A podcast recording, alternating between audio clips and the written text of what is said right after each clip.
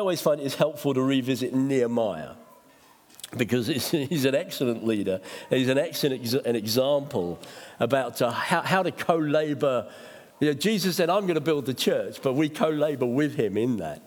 And just learning from something of Nehemiah's example as we uh, are here looking to, to, to establish the household of God in Colchester and beyond. So, as you know, in the time of Nehemiah, uh, the city of Jerusalem had been ransacked, the people had been scattered into exile. Nehemiah had seen Jerusalem, was devastated at the state of things there, and he determined in his heart to see the city rebuilt. So he recruited many workers to help. Uh, his job, particularly, was to rebuild the wall and make the city secure again. Now, if you've got your Bibles with you, if you want to turn to uh, Nehemiah, we're going to be working through uh, chapters 6 and 7. But in chapters 4 and 5, you'll see how the re- rebuilding of the wall was strongly opposed. So Nehemiah's enemies mocked the work, they threatened the workers, they tried to deceive and distract people from the work. Uh, internally, there was fear and fatigue and selfish behavior that slowed the work down. And Nehemiah dealt with all of these with godly wisdom, excellent leadership, and his example has served as a, an object lesson to leaders for every generation ever since. So, as I say, we're going to look at chapters six and seven. There's too much for, I, I, haven't got time to read the whole thing and go into great detail, but we're going to look in chapter six at how the enemy doubles down, trying to use fear to bring the work to a halt. And then we're going to look in chapter seven at the significance of how Nehemiah and Isaiah and Israel completed the rebuilding in that chapter. So if you have your Bibles open in front of you, I don't want to sound old fashioned here. I just want to say how helpful I find it to have a Bible made from paper. That is quite, I'm a, a, massive technology fan. I, honestly, I love, you know, and all of that. But just, I just find sometimes when you read things in your own Bible, it helps to place things in your mind. It's always like it becomes a map, a grid in you. And so, I, you know, as I say, please don't feel, um, you know, if you haven't got a paper Bible with you, don't feel that I'm having a go. I'm not. I'm just saying I find it helpful, and I just want to encourage you to consider doing that and, and, uh, and learning, finding a way around how these things interconnect, where, where these things are found. And, uh, and things, so, yeah, I think it's just helpful. Sometimes I find it's just almost like a map in my mind, you know, where I found these things and read these things. So I just want to encourage you to consider that. If you haven't got one, don't worry. I just, but just, I find it helpful. That's all. I just find it helpful. So we're going to look at in chapter six. We look at, at fear. So verse one, it says, when word came to Sanballat, Tobiah, and Geshem the Arab. Now, these are familiar foes. If you know the story of Nehemiah, these guys pop up all the way through the story, right from the beginning. The minute they heard that Nehemiah was going to go and rebuild Jerusalem, they said, right, we're not having this and they, find, they try to find every way to disrupt the work. And one of my children was asking me the other day about the Middle East conflict. And I tried to explain how this has been going on for thousands of years and is unlikely to see a human solution. When things erupt in the Middle East, it's an overspill of something that is happening in the cosmos. It's, it's because we all know just how, right at the, at the, the crux of human uh, the human story is God's interaction with the nation of Israel. And these things, every now and then, they're just sort of, there's something going on in the heavenlies that bursts out into the natural realm from time to time. But uh, you know, you're never going to get a human solution. There's never going to be a sort of a peace treaty. And my point is illustrated in this verse here. When you've got these guys sort of representing, you know, one side of the conflict, already sort of having a go at Nehemiah between three or four thousand years ago, or just look at, you know, if you've got your, you know, a moment later on, look at the last two verses of chapter two for another illustration. And so, you know, these, this conflict is going to always be with us until Jesus comes and brings it to its fulfillment. And it's deno- uh, uh, and you know, so this is not my church, so I'm not going to say much more about that, except to say, because you know, it can become a quite a controversial subject. But the difference for us today, under the new covenant, is that as much as we long for all Israel to be saved, and we do, we also long for all Palestinians to be saved. And uh, this is, uh, you know, this is, you know, the flesh and blood are not the enemy. But here we've got Sanballat and Tobiah and Geshem, as ever, doing a masterful job, stirring up fear and intimidation in Nehemiah's camp. How do they do that in this instance? Well, in verse 5, they send an unsealed letter to Nehemiah. That's cracking. I love this. You know, and it contains baseless and scandalous rumors that Nehemiah was going to make himself king of Israel and rebel against the king. Now, an unsealed letter in these days is the equivalent of social media today. It's a private message that everybody can read. oh, there's no seal on it. Oh, oh you know. It's like, you know, it's open for everybody. In fact, if you read this narrative, Nehemiah's enemies are constantly sending him letters to intimidate him. It goes on and on and on. And in verse 10, we see how Nehemiah's enemies invent stories about people wanting to kill Nehemiah, and they try to coerce him to go and hide in the temple, which was a disreputable thing to do. And it would have discredited Nehemiah's good name. They could have damaged his reputation if they said, Come on, they're going to kill you, but hide in the temple, you'll be safe there. He said, No, I'm not going to do that. I'm not going to do that. They were trying to destroy his reputation some way, somehow. And his response is brilliant, and it contains. I've got a lot of all time favourite verses in my Bible, but this is one of my all time, all time favourite verses in the Bible. Okay? So he appraises the situation and uh, concludes in, in verse 9 of chapter 6. You know, they're, they're trying to frighten us. They're, they're all trying to frighten us, thinking their hands will get too weak for the work and it will not be completed. But his response, actually, you read it in verse 8, drum roll. I love this. Nothing like what you are saying is happening. You are just making it up out of your head. I, just, I mean, this guy's a senior state official, you know? You'd expect a sort of a statesman like response. But this is more like the sort of thing you say in the school playground, isn't it? You know, yeah, you're making it up out of your head. But that's sometimes how we have to think. We have, we've got to learn how to think what is right and what is wrong, what is true and what is false. And Nehemiah had figured this out. No, you're saying that it is not true. You are making it up. You just, you just, you just pulled it out of your head. There's nothing to do with the truth. We have got to learn how to think like this. And Nehemiah is just a brilliant example to us.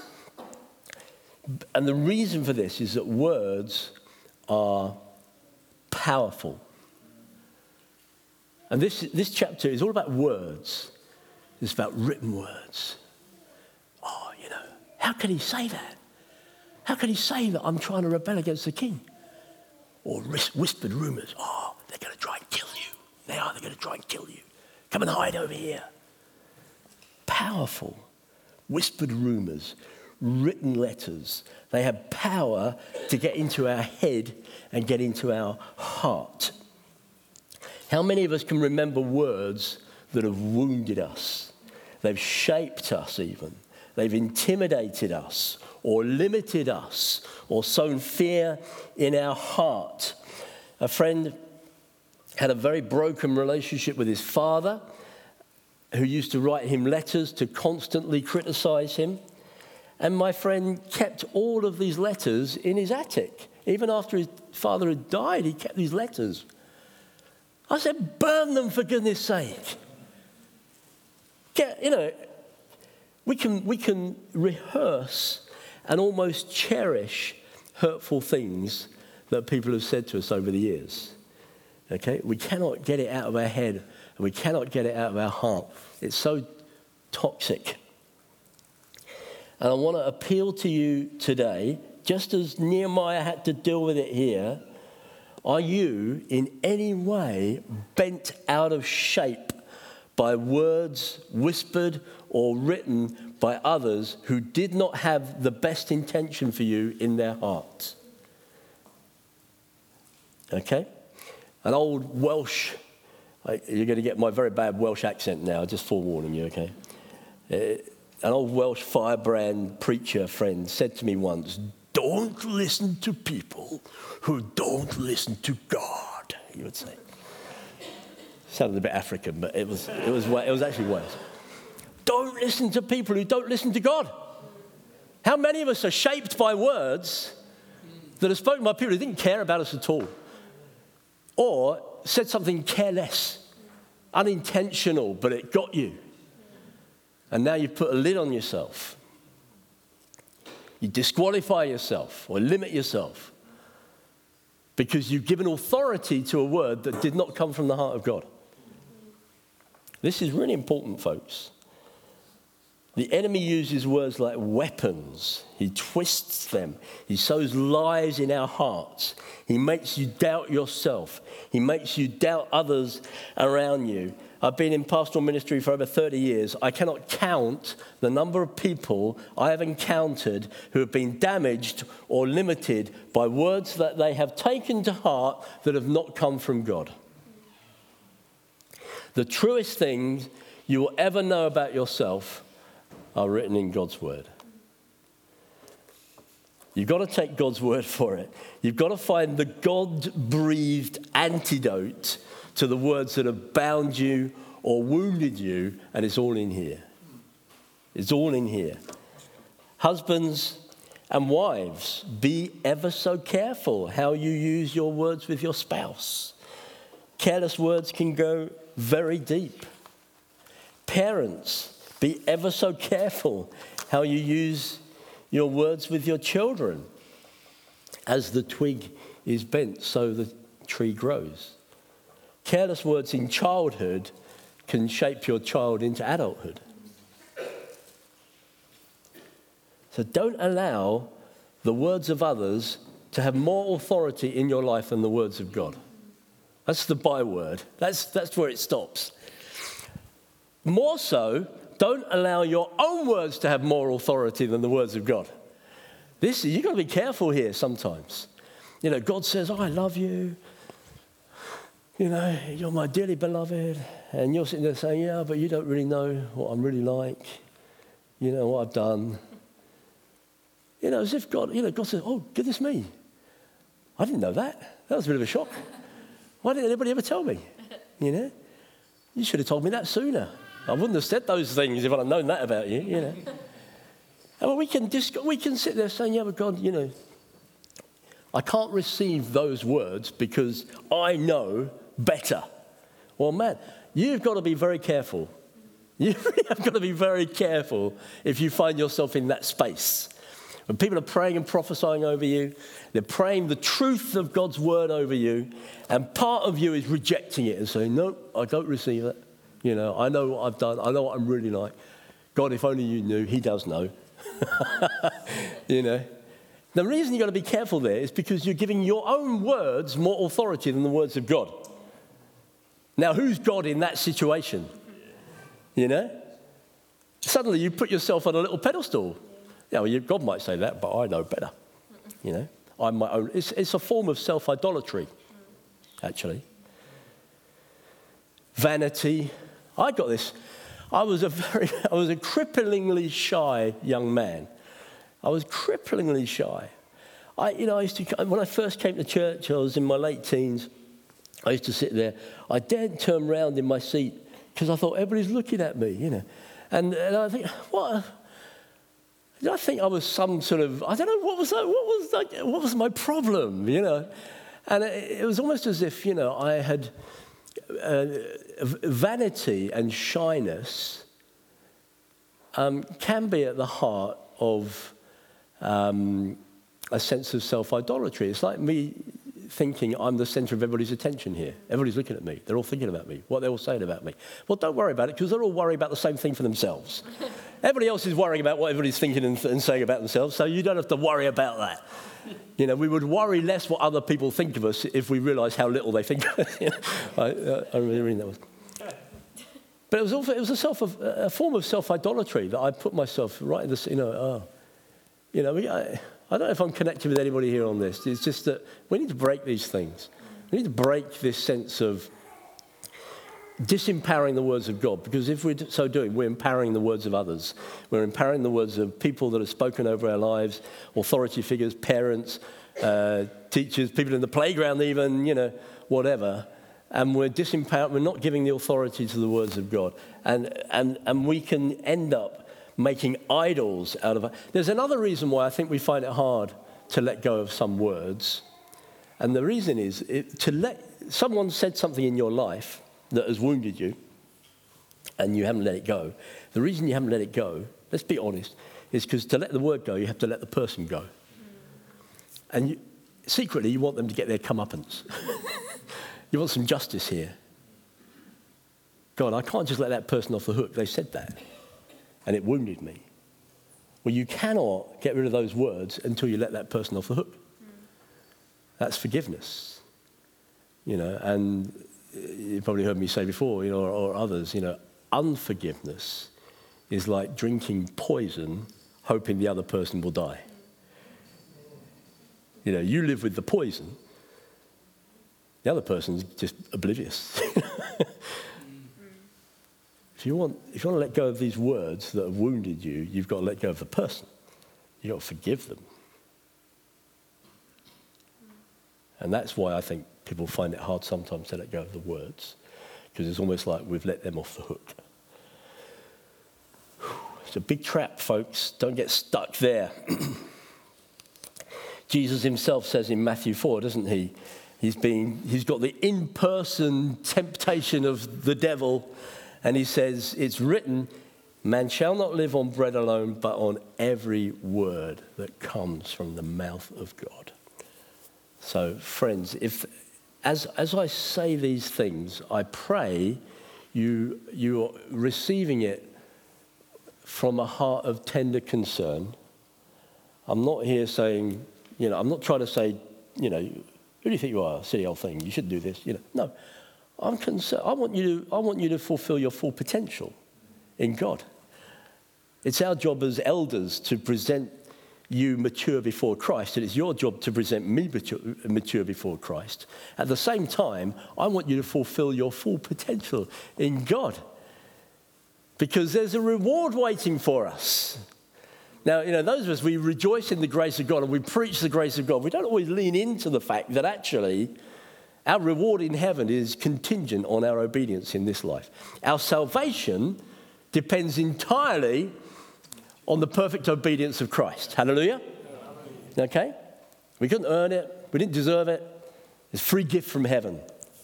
Jesus made a way. His perfect obedience has secured your eternal destiny. Hallelujah. However, the Bible also says that we're called to the obedience of faith, and we are rewarded according to our obedience. You think, well, how does that work, Morris? You know, well, it's in the Bible. Read it there. Our work will be tested by fire, and some of us will suffer loss, the Bible says.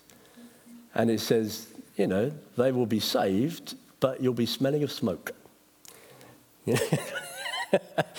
because what you've given your time to has been burned up because it wasn't the obedience of faith. It was, so it's so important. Now that we've been saved, you know, Paul said, I came to bring about the obedience of faith among the Gentiles. He said, that's why, I've, that's what, you know.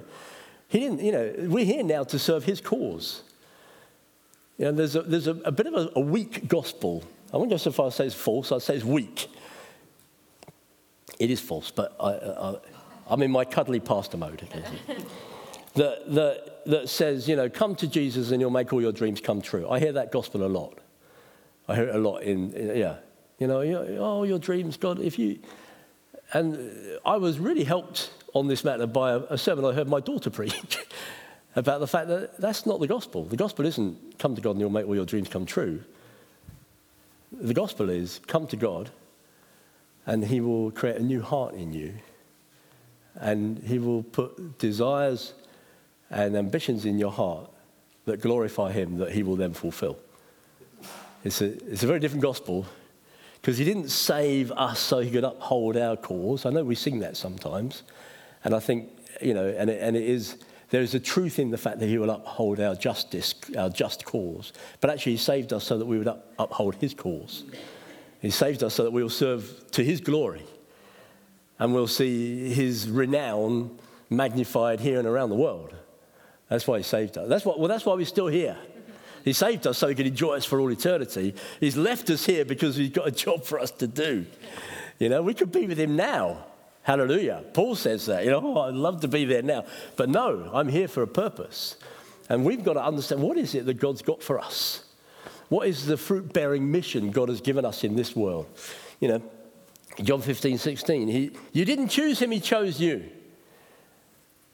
And he appointed you to bear fruit that will endure. What is, what is the fruit bearing mission that God has for your life? Don't be seduced by ideas that people who appear to have more impressive uh, ministry roles in life will be more rewarded. That's not, that's not how it works. How it works is the love language of heaven is obedience. And we get rewarded according to the obedience of what God has called us to. It doesn't impress God that someone might have a big platform ministry and he wears, you know, a white suit and everybody goes, whoa, is a man of power, is the anointing on him. That doesn't impress God. He can do it without us. He doesn't need us. What impresses God is, is that man be obedient to the call of God on his life? And it's exactly the same measure he'll use for every one of you and me. Have you heard from God? What has he called you to? Are you being obedient? Now, it could be that you're being obedient to a very big, high profile ministry. Well, God protect you. That's a really, really hard world to live in and to walk with, uh, you know, honor and, and integrity. Has He called you to some hidden way of serving God? We will be measured by your obedience. Do you hear what I'm saying here? Because I think this is really important. We, we, we tend to measure things in a certain way that I don't think God measures them. We think, oh, that person's impressive. Look at that amazing ministry that person has. And, and you imagine that they'll have a seat closer to God in heaven. We're going to be very surprised how God rewards people in heaven. Because it's not at all based on how impressive our ministry is, it's entirely based on have you been obedient to what God has called you to. So you need to, you need to explore what is the call of God on your life? Uh, it was nothing that I had in my notes whatsoever. When, when are we supposed to fin- When are we supposed to finish? Just, uh, uh, five to twelve. Five to twelve. Oh, loads of time. Okay. Okay, there's more, more I could say. I'd love to talk more about fear. Fear is one of the most debilitating challenges for the believer to overcome.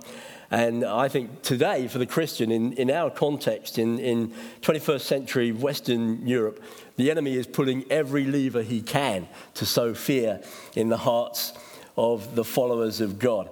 And uh, today I've just focused on how he uses words to disarm us. Don't let him do it. But now let's have a look at uh, just an overview of chapter 7 even if just for a few minutes, just reflecting on Nehemiah's astonishing achievement in leading the people of God to complete the rebuilding of the wall. So you see, uh, in the first few verses, he describes how the wall has been rebuilt. And then for much of the rest of the chapter, he talks about all the people that were involved and all the people that came back. It's beautiful how everybody gets named here. We're not faceless individuals in the kingdom of, of heaven. Okay? Every name is precious to God. I love it, the fact that, you know, it's not like, oh, we were all just drain pipes for the Lord. You know, no, no, actually, your names are here. Yeah, you know, it, it matters to God who we are, what we do, what our part is. Um, he's, Nehemiah is rebuilding something. now, the significance of that is that it had already, it was, it was being built, and now it needed to be rebuilt. Something, there's a pattern. He's building to a pattern. This is a very powerful motive, a motive for us today. Jesus said, I will build my church. And through the first order apostles, he gave insight and revelation that had not been given before on how this was to be done. And this is really, really important for us today. If you've got your Bibles there, Ephesians chapter 3, I'm just going to read some verses that are incredibly important to understand our whole hermeneutic of the Old Covenant and the New Covenant, how we understand the Old Testament in the light of the New, Test- New Testament. How do we put these things together? Because the first order apostles and prophets that we read, that, that, you know, got a lot of their writings in the New Testament, they, were, they had things revealed to them that had not been previously revealed. That's so important to get our head around there. So, Ephesians 3, verses 4 to 6, he says this In reading this, then, you will be able to understand. This is Paul speaking. You, oh, thank you. You will be able to. there's a man. There's a preacher who knows when I'm there. In reading this, then, you'll be able to understand my insight into the mystery of Christ, which was not made known to people in other generations, as it has now been revealed by the Spirit to God's holy apostles and prophets. This is why the New Testament is so important to us. The Old Testament important, but it's not a balanced hermeneutic. Some people have a sort of balanced Old Testament, New Testament hermeneutic. No.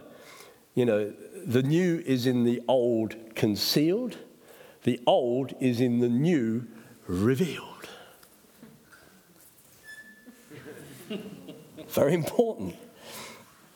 It's now been revealed by God's Spirit to God's holy apostles and prophets. This mystery is that through the gospel, the Gentiles are heirs together with Israel, members together of one body, sharers together in the promise in Jesus Christ. So, Jesus and his apostles have left witness through the New Testament of how to build to simple and authentic new covenant apostolic DNA. In the writings of these first order apostles, we read about healthy, vibrant New Testament church life, shaped by the Word of God, full of the grace of God, empowered by the Spirit of God. Churches led by teams of servant hearted leaders working together with all the fivefold ministries in Ephesians 4. Local churches committed to mission locally and globally, looking to contextualize the gospel in order to impact every arena of culture. This is the simple pattern that Jesus left for his followers. But over the centuries, this pattern has often become obscured by accumulated traditions, extra biblical practices, human weakness, and frequent failure. And part of our conviction and throughout our history in our movement of churches, which is called Newfrontiers, and relational mission is, is under the umbrella of Newfrontiers, if you like, we have sought to outwork a very simple set of mission objectives. We want to restore the church. We want to rebuild the church to the pattern that Jesus has handed down to us. We want to sort of sweep it all off the table and say, right, here's the Bible. What is it that God wants? How does Jesus want his church to be ordered? Okay, here we go. Apostles, prophets, evangelists, pastors, teachers, elders, deacons. Let's get it all in. That's what we want. A church that rejoices in the grace of God, that gathers around the word of God, that enjoys the presence of God. Let's do that. That's what we're trying to do here. We're building to a pattern here. It's really important. You need to know that. You know, it's not free for all. I say that gently. It's not free for all here. The elders are clear. We know what we're building here. We've got a pattern. And um, sometimes people will come along with another pattern. And I want to say, I got a bit told off for saying this when I preached about it previously. But because, you know, I think sometimes if, if, there's people in the church who are trying to say, no, we should be doing something different, well, you have to sort of bring some adjustment and correction to that. But if there are people who are trying to come, trying to come into the church and saying we should we should be doing something, we should be building to a different pattern. It could be just an emphasis or a priority or uh, you know, a different approach to some things. I'm not going to argue with them and say you're wrong. I am going to say, no, we're building to this pattern. so let me help you find someone who's building to that pattern. All right? Because you'll be blessed there. You'll be a blessing to them and you'll be blessed. But if you try and bring that in here, you'll get frustrated because we're clear. This is what we're building. This is how we're building. And you're saying, yeah, but you know, I could give some examples. I, I don't want to distract you, but you know, people that come in and you think, okay, that's perfectly worthy. And I'm not saying that's wrong. It's just not what, that's not our conviction at this time. This is what we're building. This is our pattern. And we've got to be able to say that and not, you know, not in a way that, damn, I don't want to go around telling everybody you would disagree with me, so you must be a heretic. Who knows that, who knows that we've got it all right? You know, none, of us, uh, none of us own the Bible. None of us own revelation. There's things I know today that I didn't know 20 years ago. Was I a heretic 20 years ago? No, I've grown. I've learned some things, you know. I'm not going to get into pick fights with people just because they don't agree with me. But, you know, if there's something, a first order issue, you know, we don't believe in the Trinity or something, oh man, you know, I'll tell you what I think but if you just say, oh, maybe we should put our emphasis here or our priority there, say, okay, well, that is great. I'm not saying you're wrong, it's just not what we're doing. So let's help you find somewhere where you can be happy. Yeah? That makes sense? Well, my daughter agrees, that's good. so, we're restoring the church. We're making disciples. It's our first and principal commission from Jesus. You're not here as an attender. You're here as someone that we want to shape up to your full potential in Christ. And uh, that's what we're helping each other do together. Very important. It's, you know, we've got one job to do training leaders, entrusting this to those who are entrustable. That's that beautiful verse from Paul, isn't it? What you've learned from me, entrust to those who are able to train others. This is a multi generational effort. We're stewards of something very precious, I feel, you know, in the grace of God. You know, 50 years ago, you would not have found churches like this that had the freedom that we have. Um, and through some very brave uh, generation or two of men and women, they've broken open things for us that we can, we can go back to the simple New Testament principles and outwork our church life in this way. And so now we are stewards of that. It's been, we've been entrusted with that. And we now need to carry this and to train others who are entrustable, who are going to be able to do this when we're long gone. And that's the, the importance of training leaders, planting churches, being fruitful and multiply, reaching nations, remembering the poor. This is our sort of apostolic mandate, if you like. So we're building to a pattern here in Colchester, restoring the church, hoping to see many saved and discipled for godly purpose. Not for our cause, as I said, but to serve his cause. You know, when we're saved, our appetites change. The things of this world grow strangely dim. Not, not in it for this anymore. You know, no, I'm in it for his glory. I want to make, I want to, I want to, I want to fulfill Jesus' ambitions. Not because he needs me, but because he wants me to be part of his story. It's beautiful. Privilege. Our petty goals and ambitions are tasteless to us, you know, next to serving the ambitions of the king. So, I, earlier this month, I was with Rachel at a gathering of, of uh, it was a, a, a, global gathering of apostles. It was in Cyprus, representing thousands of churches around the world, all building to the same pattern. It's absolutely brilliant. How do we work out this simple apostolic DNA in every culture and nation and language? So we're clear what we're building here. Nehemiah was rebuilding to a pattern and, uh, you know, I was, I was speaking with a leader whose church has multiplied three or four times in recent years. They've sent out pioneering mission teams every year for 10 years that have gone to plant churches in other towns and nations. Oh, I want some of that. I want some of that for you. I want you to be part of the thrill of that. You know, we're not here trying to just sort of, um, we want to we want to uh, shepherd people well, but in order to equip them and send them. You know, I mean, we love you all here, but we also want to send you. send you into the workplace, send you where you have access and influence that we wouldn't as leaders have. You know, you measure, a friend of mine says, you measure a church not by its seating capacity, but by its sending capacity. So, you know, we're looking to see this reproduced across many nations. So, as I said, Rachel and I have just returned from Sweden working with teams of leaders in Sweden and Germany and the Netherlands. Uh, be- between now and Christmas, uh, I'll be in Croatia, Slovakia, Ukraine, Hungary, Spain, trying to do exactly what you're doing here. Not copy pasting, it's got to be contextualized in the culture. This is one of the mistakes, you know, sometimes. It's not about, okay, I want to take Redeemer Church Colchester and reproduce it in Slovakia. No, I want to take this simple New Testament DNA that you're building to, the pattern you're building to, and I want to say to guys in Slovakia, let's build to this pattern. And you figure out what that looks like in Slovakia. I can't tell you, you know, don't borrow my songs, write your own songs, you know. Um, don't feel you have to do it our way, you know. But we're going to meet opposition. The enemy will try to oppose you through all means that we've just talked about here. But God's kingdom will ever increase. His glory will cover the earth as the waters cover the sea. Jesus is our coming King, and He is our friend and deliverer. He will be with us to the ends of the age. We're members of His own household here. He's responsible for us. Who do you want to have responsible for your household? I will have God. As for me and my household, we'll serve Him, and He's going to care for my household. We're ambassadors here of a new nation, one new man from every tongue, tribe, and nation. And he's going to return and he's going to demonstrate his justice to all people for all time. And then we will be with him forever. And this life is just a taster for what is to come. So serve God here to store up your reward and treasure in the life to come. Yeah? And the life to come is going to last a lot longer than your life here. I hope you realize that. You know, if Christ is not able to raise us from the dead, we are fools, the Bible says. It's not about this life, you know.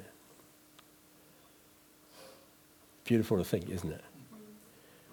This is just the first whisper, the first echo of real life is coming. So I'm going to pray for you now. But I, do you have a ministry team? Do you do that? I don't know. You can? Okay, I just want to pray for two groups of people today. You know, I just want to, I want to pray for, for those of you here that know that one day God is going to call you to go for the sake of the mission of God. Not for lifestyle, not for a job move, but you know that this is a time of preparation for you. And one day, God is going to, is going to send you somewhere. All right? Now, I include in that people that maybe God has sent here. Maybe you come from another culture, another context, and He's brought you here for purpose, a time of preparation that one day you're going to go and do something for the mission of God somewhere. Now, elders always get nervous when I, when I do this, you know. So. but it's on your vision statement, so it's okay. I feel safe. I just want to just uh, I just want to pray briefly. It might not be many of you, but those of you you know God is preparing you to go on mission, or He's brought you here for mission. Just stand where you are, and we're just going to pray for you. So if that's you, stand where you are. Oh, we've got some work to do here, Hugh. There's only one that's going. Oh, there's, oh, there's another one. Here we go. Oh, they're, standing up there. Here we go. That's all right. Oh, praise God. Praise God. Hallelujah. Praise God. Let's just reach out our hands where you are to these people. Just reach out. I'm just going to pray for them. Thank you, God, for, for courage to, um, to make a step and say, God, here, I'm here. I'm here for godly purpose. And for me, that means that one day I'll be going. Lord, some of us are called to stay and build. Some of us are called to go and break open new ground. And so, Lord, for those here that are called to go. We honor them now. We say, look, hey, we want to go with you, okay? Don't go out the back door. Don't just drift off. But know that we want to go. It matters to us that we help you shape this journey so that we can support you well, so that you can outwork this call because it's, it's hard to go in these days. It's, it's challenging to go. And we want to make sure we support you in every way we possibly can. So I pray now, Lord, just seal in people's hearts this moment of sober declaration of the heart. Oh, God, I'm here. I don't know what it means. I don't even know necessarily where that takes me. But I'm making myself available to you, God. And I, I commend you all. I say, please make yourself known to the elders. There's things we can do next year. We're running our call to go group for the whole of our movement, people who are called to go. It does exactly what it says on the tin mentoring, equipping, helping